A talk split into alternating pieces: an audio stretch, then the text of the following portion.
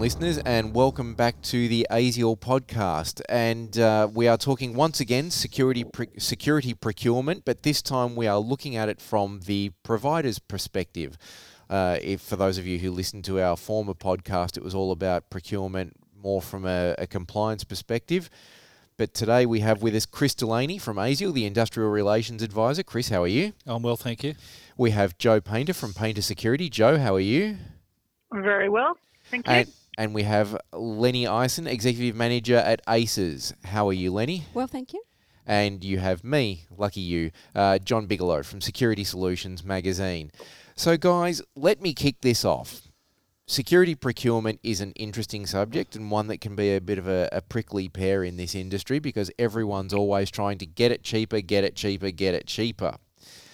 From a, pro- a provider's perspective, do you think there is a disconnect between price makers and price takers as to the value of security? And who wants to kick this off? Don't overwhelm me all at once. Joe, I'm going to throw to you. There's always going to be a disconnect because of the, the simple fact is they want to pay the least amount possible but want the most incredible service. Um, we don't want any incidents, but we want to pay the least amount and have somebody on site relative to the cost they're prepared to pay. So, whatever you're prepared yeah. to pay the lowest amount, you're not going to have somebody on site 24 7. You mean you can't get champagne for a beer budget? Well, I have heard that, and I'm actually convinced it's true. okay. Lenny? Well, I think that there's an interesting proposition around the the question you raised of the value of security. I don't necessarily think that there's a disconnect around the value, but there's definitely a disconnect around the price. Um, so they value the service um, more so when something's gone wrong, um, and I think everyone shares in that value discussion. Um, but there's a huge disconnect between the price they're prepared to pay um, for that valued service and w- what it should be um, to deliver a compliant solution. I think increasingly. Uh, the, the, the market has become um, so far skewed away from what the price should be to deliver an optimum quality service that returns that value and what the client believes is a fair and reasonable price to pay. Okay. But um, uh, be, before we move on, I'm going to throw a wrench into the conversation here a little bit because I think there's two parts to this discussion. I hear what you're saying around the value of security, um, as opposed to the price of security. But it seems to me there's two aspects. First of all, there's what the market is willing to pay, and obviously procurement departments are always trying to drive that down. But it also seems to me that there are a lot of security companies out there from small to large who don't understand how to structure a value proposition and think that the only way they can compete is on price and thereby end up just driving the whole thing into a price war we all know that, and this comes back to a point that Chris and I had a discussion about earlier. And Chris, you can jump in any time here, but we understand that the thinking around security used to be that it was a grudge purchase. You know, it's something I have to buy because I need it because it's a compliance mm. issue. But there's plenty of ways that you can sell security from a cost value adding perspective. In other words, my security company can bring all sorts of value to your organization. And if you base your value proposition around that as opposed to we're the cheapest, we're the cheapest, surely we can start to change the tone of the argument. Yeah, yeah. look, I will jump in there. Um, sorry, Joe. uh, look, part of what Lenny said earlier is, is really important, and that is when when the user, when the buyer, uh, looks at the service, they very often look at what they think the think the market rate is, and from all of the discussions I have with many members, um, it seems that the market rate is skewed, and what the what the uh, what the user, what the client feels is the real market rate is not a market rate that's based on uh, the professional reality of providing a security service. They might they might be looking at it from the point of view of all of the cheapest rates that they've seen and decide that that's the market rate. So I think it's a matter of educating the client to understand what the market rate ought to be for a good professional service rather than what they think it is based on what they see out there, perhaps from shonkies and, and, and, and uh, low grade service providers. Joe, go ahead. Yeah, I would to an extent, sorry, Lenny, disagree in regards to the value of the service in that it depends particularly on the, the part of the industry that we're, we're talking about. But the amount of occasions that I've heard licensees say we've got to have this many guards um, or crowd controllers to work at our venue, they see no value in what they're doing. It's just that they've been told I must have 15 guards, so I will have 15 guards, or local government that has been told that they've got to get somebody to move their cash on their behalf. Well, nothing's ever gone wrong, so why do we need security? And when you say about explaining to people the value of a service, how it's they don't see that it's a necessary thing. I mean, obviously, we've seen the unfortunate side of the industry and what can go wrong. So we know the benefit and how to explain that to a client. But unless they understand it themselves, how do you convince them to do it? And that's perhaps where this price um, situation comes in that they want it because they've got to have it, not because they think they need it. Okay, but let me play devil's advocate here for a second, Joe is it not partly incumbent upon organisations like yours who provide the security to some of these venues to once you're actually in the job and running the contract, do what you can to try and change the perceptions. For example, if in the past um, they've simply had a provider there filling shirts and hanging numbers around neck to make out numbers, they will have a certain experience of, of what security is. But then if you come in and you've got people walking the line out the front of the pub, picking the troublemakers before they even get to the front door and saying to them, here's a drink card, come back next week, you're not getting in tonight. Or you've got, you know, I don't know, let's take an example. If you've gone into the city and found a busker who's going to come down and entertain the crowds out the front of the club so they don't get bored while they're waiting to get in and providing all of these sorts of things that make the club understand that wow, we've got way less values, uh, violent. Our attendance numbers are up. We've got way better reviews online on social media, and all we can do is attribute this to the change in security. Then after a period of time, and maybe I'm living in a dream world here, but after a period of time, won't the club start to realise there's more to security than just price? These guys are actually improving our bottom line. Absolutely. But I mean, we're related to something that most people understand. We've just had a federal election. How many people voted for a party just because that's what they do? They're yeah. convinced that that's what they need to do. So that's what we're going to do, irrespective of what we know, what we're educated, what somebody tries to explain to us, because that's what we do. But most people in and, the security industry are much more likable than anyone in the election. Oh, absolutely. Maybe we should all run for parliament. Um, but it's some people have just got that, and unfortunately, I mean, we um, no longer do pubs and clubs. We have had our, we have done our time in that, and I'm aware of what it, it, it's like. But there is a certain amount of people out there that you can value add, you can educate, you can explain, you can do everything possible, but they see because it is a number on a page given to them by a man in a blue uniform. How do you change their mind? And that's perhaps one of the hardest parts. Lenny?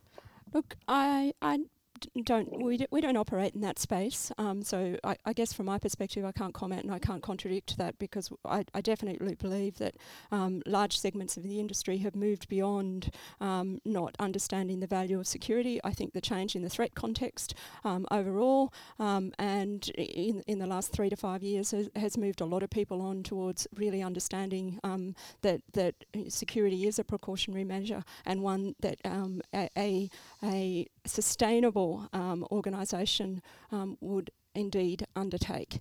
Um, coming back though to Chris's point, I think that the buyer's perspective of what they think the price point is is more than a thought. It is actually the price point that the industry is presenting to to clients, um, and that's the unfortunate issue. Um, I continue to believe that uh, the low uh, prices in the industry are driven by industry, and unless that can change, it's going to be very difficult to reset um, the the price. The best way to do it, I believe, is uh, through an education campaign. We really need to improve as an industry and as um, an industry association to create a framework that clearly demonstrates to buyers what is a sustainable price and what should be for an organisation to um, be able to deliver that service in a transparent manner and meeting all their legal obligations as a business and as an employer. I know there's been some attempts to do that, but clearly um, it still not has penetrated to the level it needs to. So people can look and go, well, if it's below that, clearly it is not a sustainable price, and I should not be involved in that. Chris, I, I, I know this more. is something that you're going to jump in on, but but let me just ask first though, does that not? And I'm asking this from an outsider's perspective to a degree. Does that not already exist to some degree? Because there's a minimum wage that we have to pay. There are minimum entitlements that have to be met. There are uniform costs that are pretty standardized across the board. I mean, surely there's got to be a base rate, and this is, I'll get you to jump in here, Chris, but surely there's got to be a provable base rate at some level at which people, anyone, blind Freddy can point at and go, if they're providing you that service at that dollar rate per hour, there is no way they are meeting their legal obligations. Go for it, Chris. I totally agree with Lenny. Um, and we discussed in the last podcast yep. um, the fact that we'd been to the Fair Work Ombudsman. And we went through all of that bit with the uh, uh, with the um, Trade Practices Act and whether or not we could sort of put a price on on security. I think Lenny's point though is valid. We have had a go at it. We've tried it. We've got to continue to try it. We've got to work out how we can get that message through to the people who use security services. Now, I'm going to digress slightly because Joe was talking about pubs and clubs, and Lenny doesn't work in that space. I think we would all recognise that the security industry is incredibly diverse and its customer base is incredibly diverse. And there will be people who have the right value for the service and, the, and there are those that don't have the right value. We've got to work out how we get to those people who don't have the right value for the service.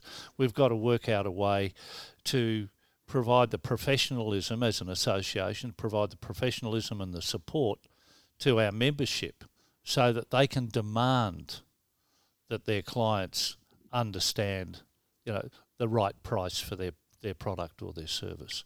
And I think it's it's a conversation that's worth worth having. Yep. Uh, and continuing to have and and looking at better ways of doing it. I think it was Einstein who said if you do the same thing over and over again and expect a different result, then you're crazy. And yep. you know, maybe people like me have been doing the same thing over and over again and expecting a different result. You know, I said to somebody a few weeks ago, you know, I didn't get a face like this uh, by not bashing my head up against a brick wall, and I've been bashing it up there for quite a while. Maybe there's, uh, maybe we can do some things differently, and Joe, we should look at that. Um, I mean, you you come up against this every day in what you do. Um, am I unrealistic in believing that there's there's got to be sort of you know a base that we can point to that says, look, this low and no lower. Surely, if you're going below this, then you're just being ridiculous. Oh, look, I can tell you that number right now. If yeah. if you know you're supplying a 24/7 service, yep. to a client uh, with security guards around the clock. Uh, at a level one, for instance, you could not be doing it without paying them at least 30 odd bucks an hour. So throw in 10, uh, 30% on costs on top of that. If you're charging your client less than 40 something dollars an hour, you can't be making a profit. It's, you know, but I can tell you the number of times I say that to somebody yeah. Sorry, Joe. Go Lenny's, ahead. Lenny's pretty keen here. Yeah. Uh, but uh, the, the number of times I say that to somebody who's on the phone and trying to run a security company, and they say to me, "I couldn't possibly get that amount of money out of the client." Yeah. Okay. Sorry, Joe. You, I know you're dying to respond. Go for it. Yeah. No. Well, I um, I was awarded uh, afforded the opportunity of providing um, quote to a client, and with this, because I believe that this particular client was solely a price driven situation um, or potential client, sorry. So a large um, number of patrol sites included the costing, the number of minutes per site involved.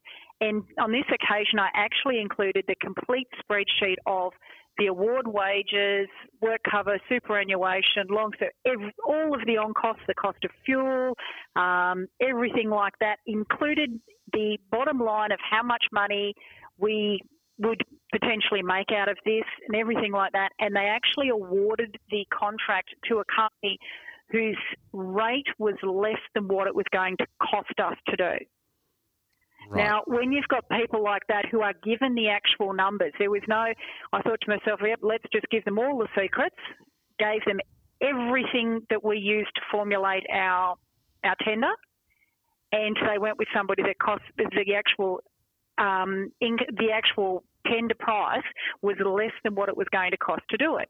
Now, when you've got a, a company that's prepared to do that, it does make it very hard. And when I actually asked them what was the situation, they said, well, it's not up to us whether they choose to make money or lose money.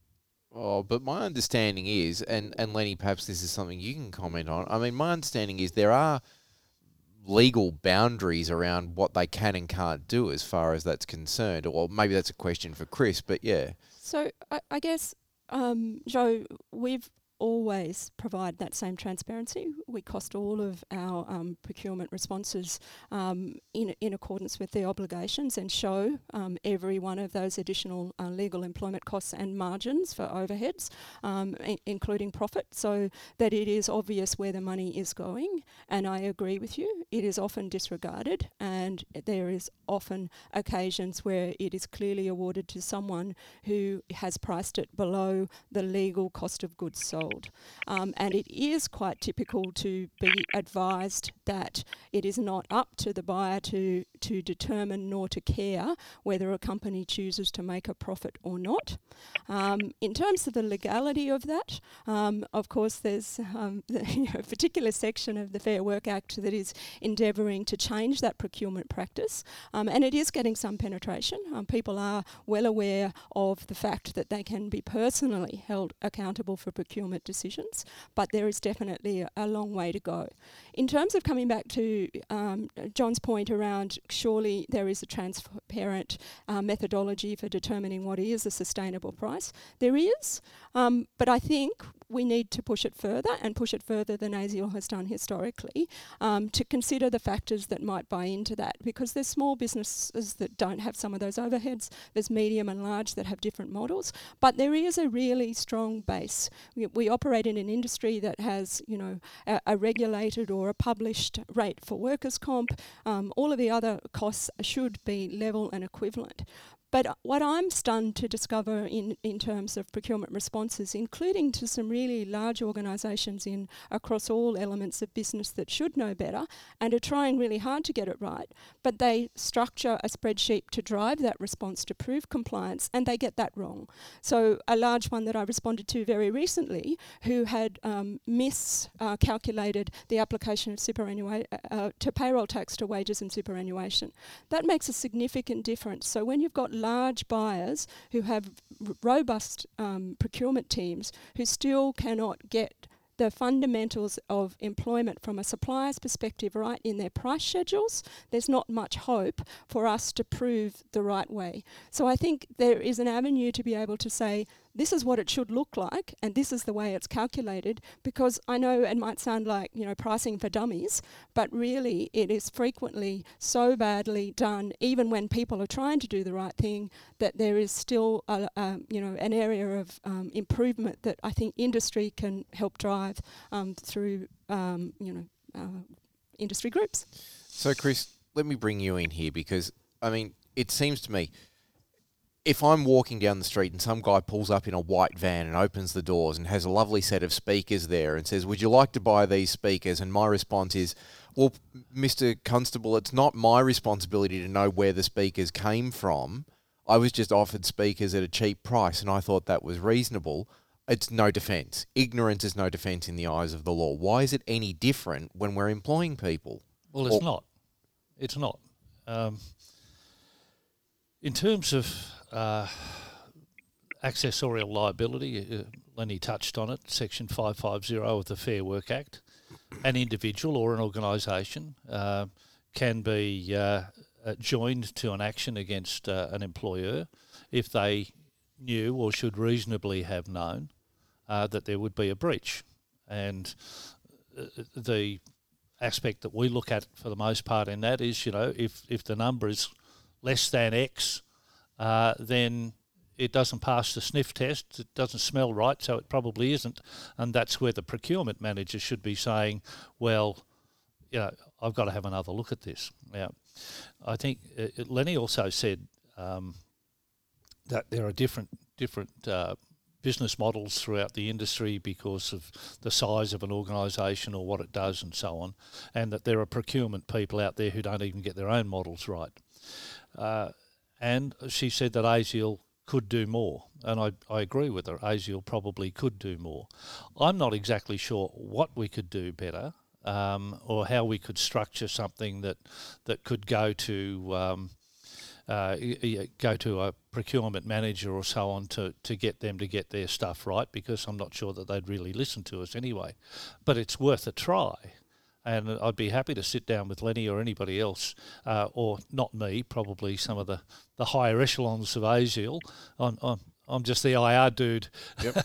but um, yeah, I, I, think it's worth exploring. And, uh, you know, whatever way we can get to, to uh, have uh, the value of our service and the value of our uh, members uh, lifted, I think we should we should try anything we can, quite frankly. But surely the industry has the right and has an expectation of an association like ASIAL that if in Joe's case, and I'll, I'll let you jump in here in a second, Joe, but if Joe is up in a, a tender process against Lenny, and Joe has a, a reasonable suspicion that, you know, Lenny's underpricing or whatever it may be, or that someone else is underpricing, is there a reporting structure or mechanism whereby Joe can turn around to you, Chris, as the as the industry peak body and say, Hey, listen, these guys are playing funny buggers over here, you know, and then you have the ability to to either report upwards to government or do, like is that does that exist? Could it exist? I'm not sure that the example you give is is the best one. Uh, okay. Uh, for that, we we certainly have. Sorry, we we certainly have a situation where uh, an a member can make a complaint about another member. A, a, an external organisation can make a complaint about another member. Uh, a uh, you know a, a, user can make a complaint. Whether we would get involved in um, a, a competitive tender and take sides one one business against another without some very very good intel. Even if it was that, clearly that demonstrable that company C was doing, you know, based on their numbers, was really. And I'm just asking the question here. I don't know if it was clearly demonstrable that it's like, well, really show cause. How can you possibly be meeting your legal obligations on those numbers? I think that would put the industry association in a in a, a compromised position. So so I agree with your hesitation there, and it wasn't where I was going with that conversation. Um, look, you know, regulation is a difficult thing, and there are other agencies that are supposed to be involved in the regulation. Um, um, and you know, the the, the current uh, newsworthy noise um, around some of the transformation of, of the Fair Work um, Ombudsman to become more of a regulatory body rather than advisory body, which is in this week's news, yep. I think um, is an action that really needs to happen. And I would say probably the same needs to happen with some of our other industry regulators um, to help us get to a better position.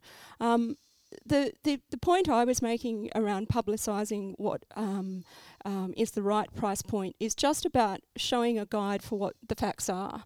Um, so here's the current award rates. Um, here is the, the industry statistics for workers' comp. This is what the current um, superannuable rate is, mm. and that's what your cost of goods sold starts at. Overhead margins then become a discussion beyond there. And I know that should be normal and common sense, but clearly it's not. Um, and so just showing a calculation, and when I was talking about different types of organisations, obviously there's different thresholds for payroll sa- tra- tax and employment that need to be con- factored in. Mm. So there would be a couple of different models based on on the respondent. But that that way, it's just providing a really open and transparent guideline to say, well, if it's below this, as in your words, yep. does it pass the smell test? No.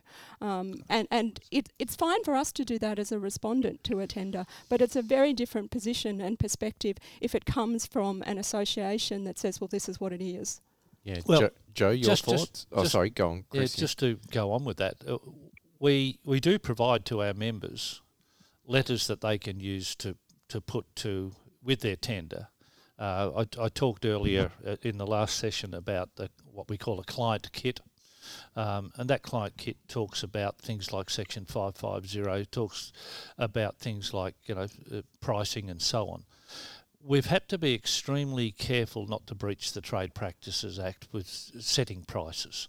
Uh, extremely careful, and we, we spent six months uh, with legal opinion through uh, FWO, the Fair Work Ombudsman, and so on, when we originally did that back in the days of Natalie James. And I think it, in those days we had a, a very low number, which was you know somewhere around the 27 $28 mark. Um, but it, it, again, it's worth exploring how we might be able to do that better, and I think we should. yeah. Sorry, Joe, go on. But it still comes back to is it ASIAL's responsibility to tell somebody how to do their job? No, would be my guess. Or, or So pri- well, it- no, it's not ASIAL's responsibility to tell you how to do your job, but it's ASIAL's responsibility, I believe, to provide you with every piece of information that's reasonably possible to allow you to do your job to the best professional level possible. So we should be providing those services that will allow you to understand how to do your job to a professional level. So I think that's our job. Let me ask this question then, though. We keep sort of dancing around this in the discussion around, um, you know, making sure people are paying the right amount and all the rest of it. And you've pointed this out a couple of times, as have other people. You know, we've got to be very careful of price setting. Why? What's wrong with setting a minimum price for services within an industry? There are other industries that do it, uh, where they say, let's take, uh, and I don't know for a fact, Excuse but me. you know, let's take something like psychology, for example, where you know, the Australian Psychological Society, is my understanding, got together and said, okay, here is a minimum hourly rate that anyone will have to pay to go and see a psycho. What is wrong with setting a minimum rate if everyone has to play by that rule? We're not allowed to set prices under the Trade Practices Act. It's as simple as that. What what the psychiatrists do or other medicos do, there might be some legislation that allows them to set some kind of minimum price or maximum price or or whatever. I, I'm not sure about that. Uh, that's not my area of expertise, but I, I, I know for a fact that we cannot go out into the marketplace and say this is the price. We can go out to the marketplace and do what we did before, which is to say anything lower than this doesn't pass the sniff test. Yep. So you need to have a darn good look at it. But but for fear of uh, of digressing too much here, I know we're not allowed to under the current legislation.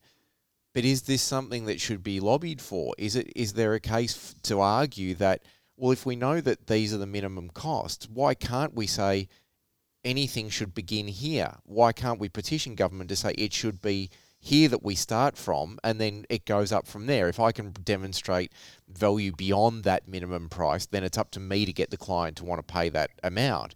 But we know to pre- we can prevent all of these problems or a huge number of these problems by just saying it starts here and no lower. Is that a recommended retail price, for instance? Yeah. So look, I wasn't, um, you know, advocating for, for, for the Trade Practices Act, and, and you know, it, it's it's beyond me in terms of the detail on it, but it is um, a fairly robust piece of legislation that I think we'd find difficult to challenge. Um, my uh, my focus was on um, making sure that there's a clear, transparent for the legal and sustainable cost of employment um, for the labour sector of the security industry, because the buyers clearly um, either don't know it or are choosing to ignore it. So if there's something that makes it harder for them to ignore it, I think that's to the benefit of industry overall. Yeah. Yeah. Uh, look, I think uh, uh, Peter Strong from Cosboa made uh, a comment in the last session, and that was we can't tell people not to make a profit. Yep. Um, and if somebody wants to go in at uh, you know a, a loss, um, a loss offer, uh, what do you call it? A Loss leader. Loss lead. Sorry, my brain's starting to get scrambled slightly. Uh, if they want to go in at a loss lead, then uh, there's not a lot you can do about that. But um, we know that most of these are not lost leads. Yeah. But Joe, okay, Joe, let me come back to you. you deal with this all the time running a security business. I mean, how do you believe that we can improve procurement practices? What needs to be done to change the way this is all happening, in your opinion? I think Lenny just before made a, comment that it's how do you make it harder to ignore it? Um, so that the end user is aware of it and their obligations in relation to you would like a, a, level of service, there is a level of price associated with it, and making sure that they're educated on perhaps repercussions of it under fair work or um, a standard of service expectation um, to help them make sure that they meet their obligations and in turn get the service that they expect from our industry. Yeah.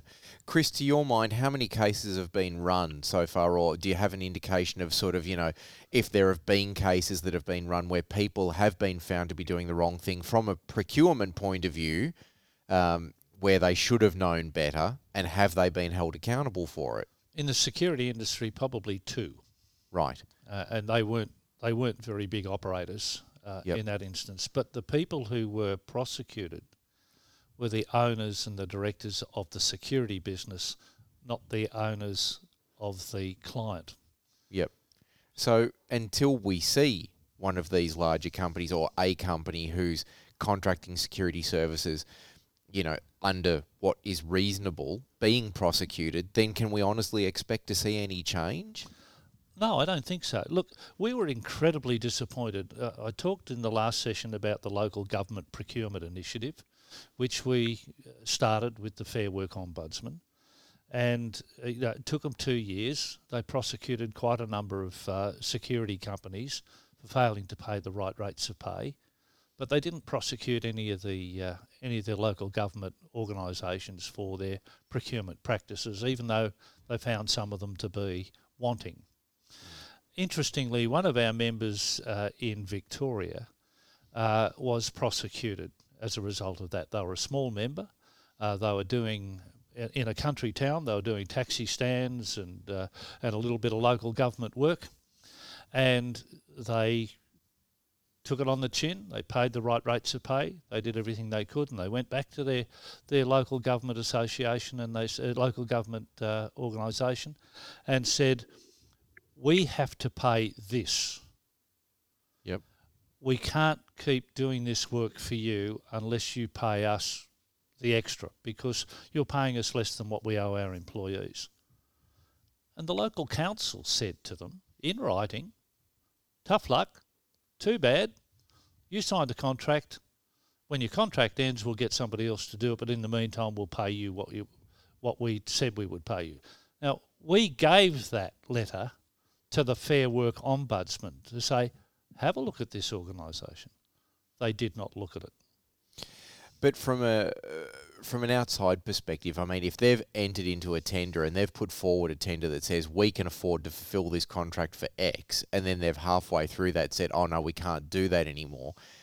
I know I'm playing devil's advocate here, but is that really the person who's contracting the services fault, or is that the fault of the organisation who screwed up their tender application? Well, I don't think they screwed up their tender application to start with. Right. I, I think they put in a genuine tender that they believed yep. was the right price, and they got screwed on price. Right. Now, if you want this work, yep. this is what you're going to do it for. Yep. So I think the power was with the with the local council in that instance. But you know, if we're looking at what's reasonable and a fair go, and if you just take it from that point in time where the guy says, okay, I've been done by the Fair Work Ombudsman, I've got to put my prices up. And Section 550 says if you're knowingly involved in a breach, blah, blah, blah. And they say, sorry, we're not interested. Yep. That's not ethical.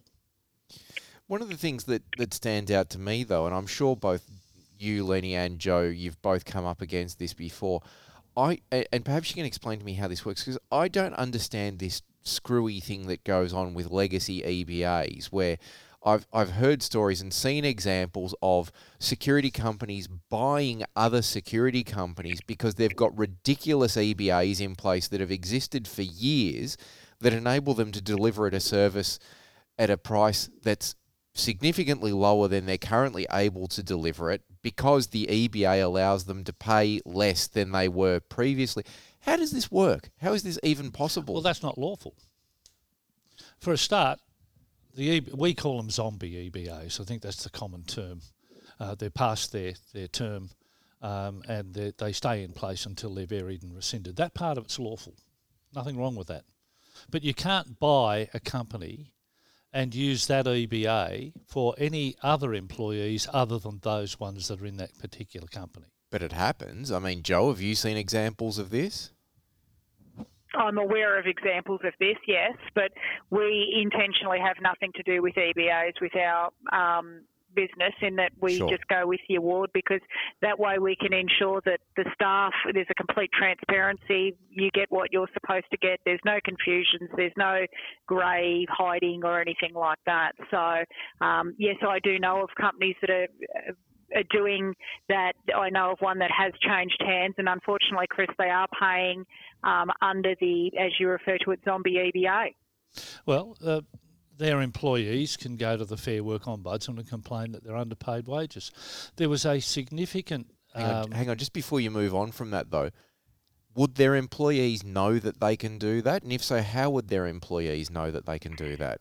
Well, I don't um, know how they would know. Yeah. If they're a member of a union, they might know. Is that something that, uh, and I'm just asking the question here, is that something that ASIAL sort of promotes to the industry, to, or is that more a union thing? Well, we look after our members, and we would tell our members that they're doing the wrong thing. And I was, I was, I was about to say there was a significant case in the ACT where exactly that happened, where the company took over another company that had an EBA, and then they started filing their employees into that. Mm. They were taken to court, they were prosecuted, and they were severely fined. Now, I don't think every employee is going to know about what their rights and responsibilities are, you know, the responsibilities of their employer.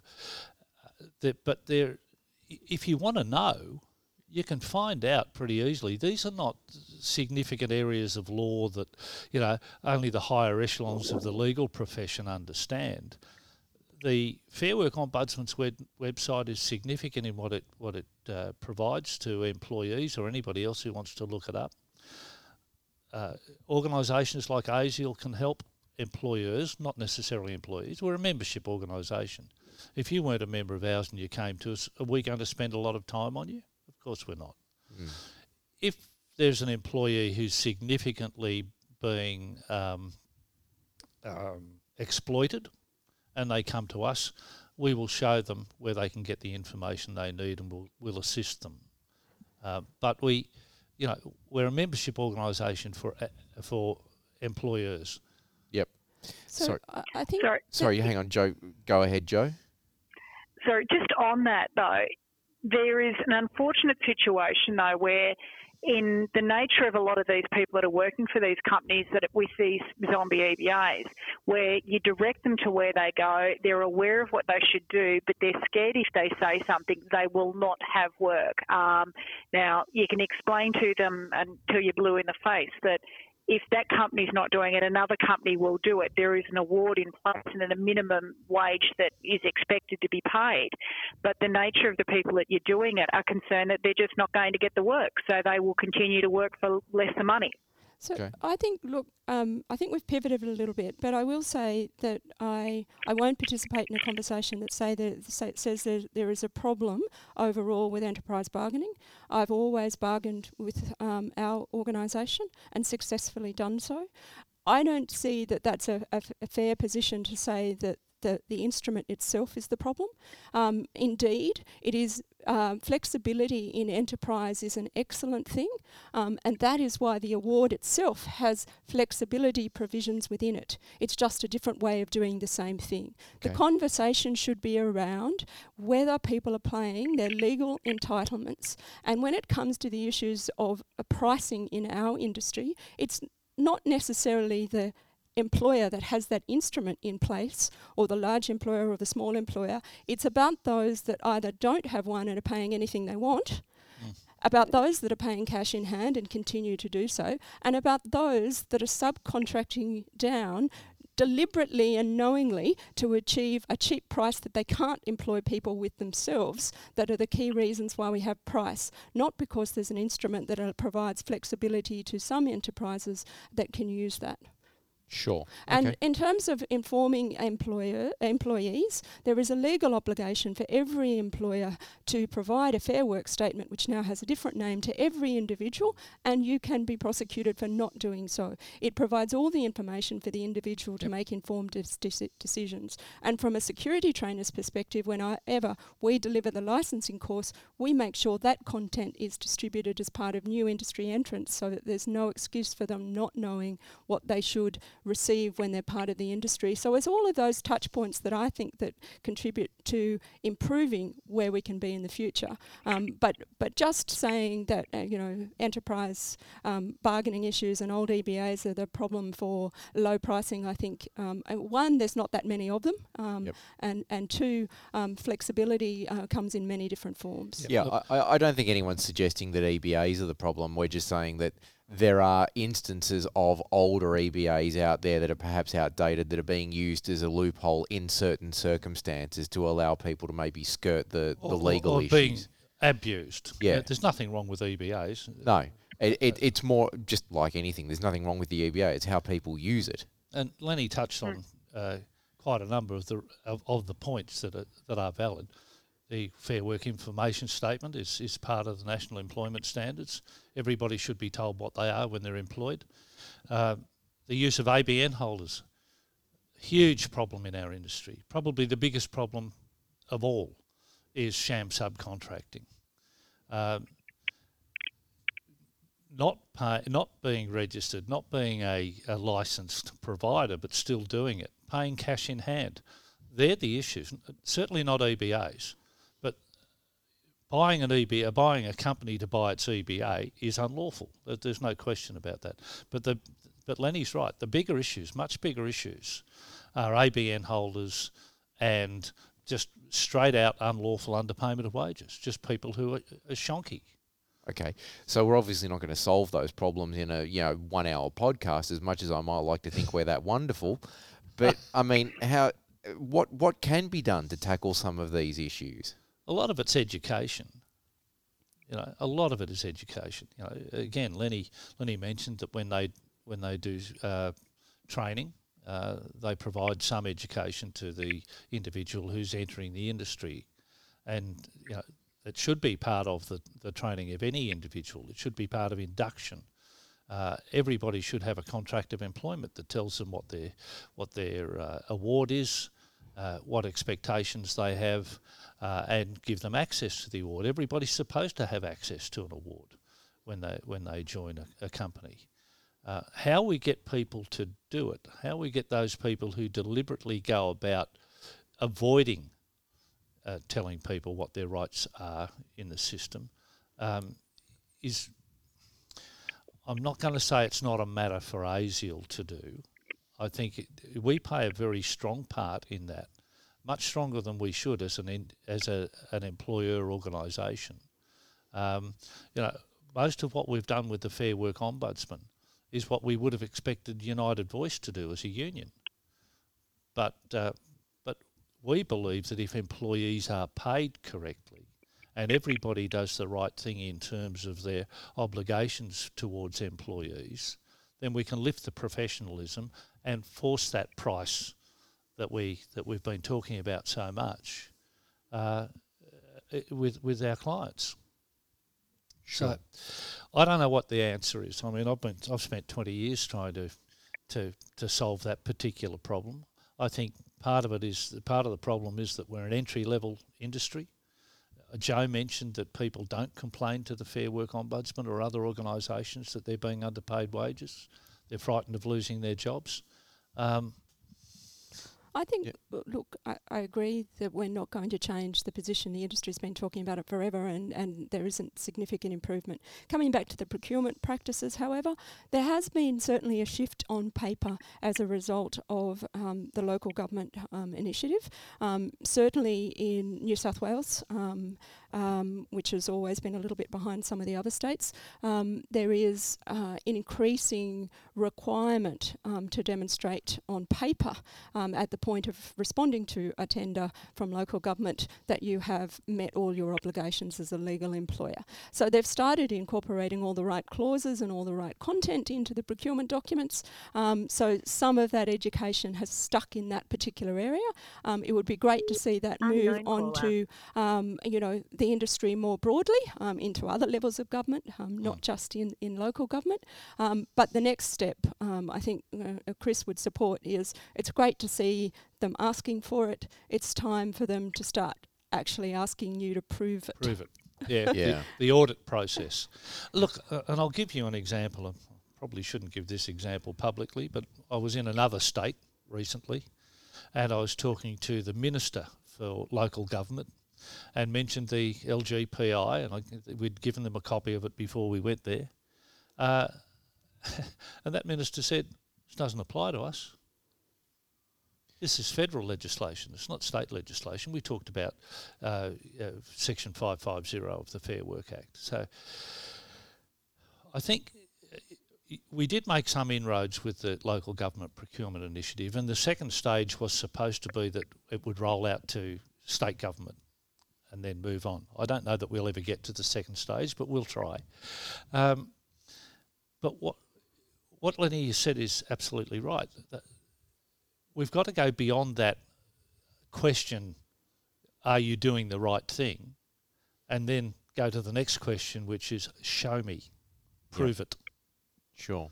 Because anybody's going to tick the box. Joe, are you going to solve the problems of the world for us? Are you going to tell us how we can fix procurement? I've been at it for 24 years, so I'm going to have to say no, sorry. Oh, well, at least we tried. Um, all right. Well, and we've got to keep trying. We, and that's the key to keep trying. Yes. Yep, absolutely. Ladies and gentlemen, thank you all very much for joining us on the podcast today. It's been a pleasure having you here. Lenny, Joe, Chris, thank you. And uh, of course, if you've been listening to this and you'd like to catch the previous podcast in which we discussed this from a, uh, a supply chain management point of view, you can find the ASIAL podcasts on iTunes, Spotify, uh, in the Android Google Play Store, and any other place that you find good podcasts because we're a wonderful podcast. And uh, we look forward to having you again on the next podcast with us. Thank you very much and talk to you soon.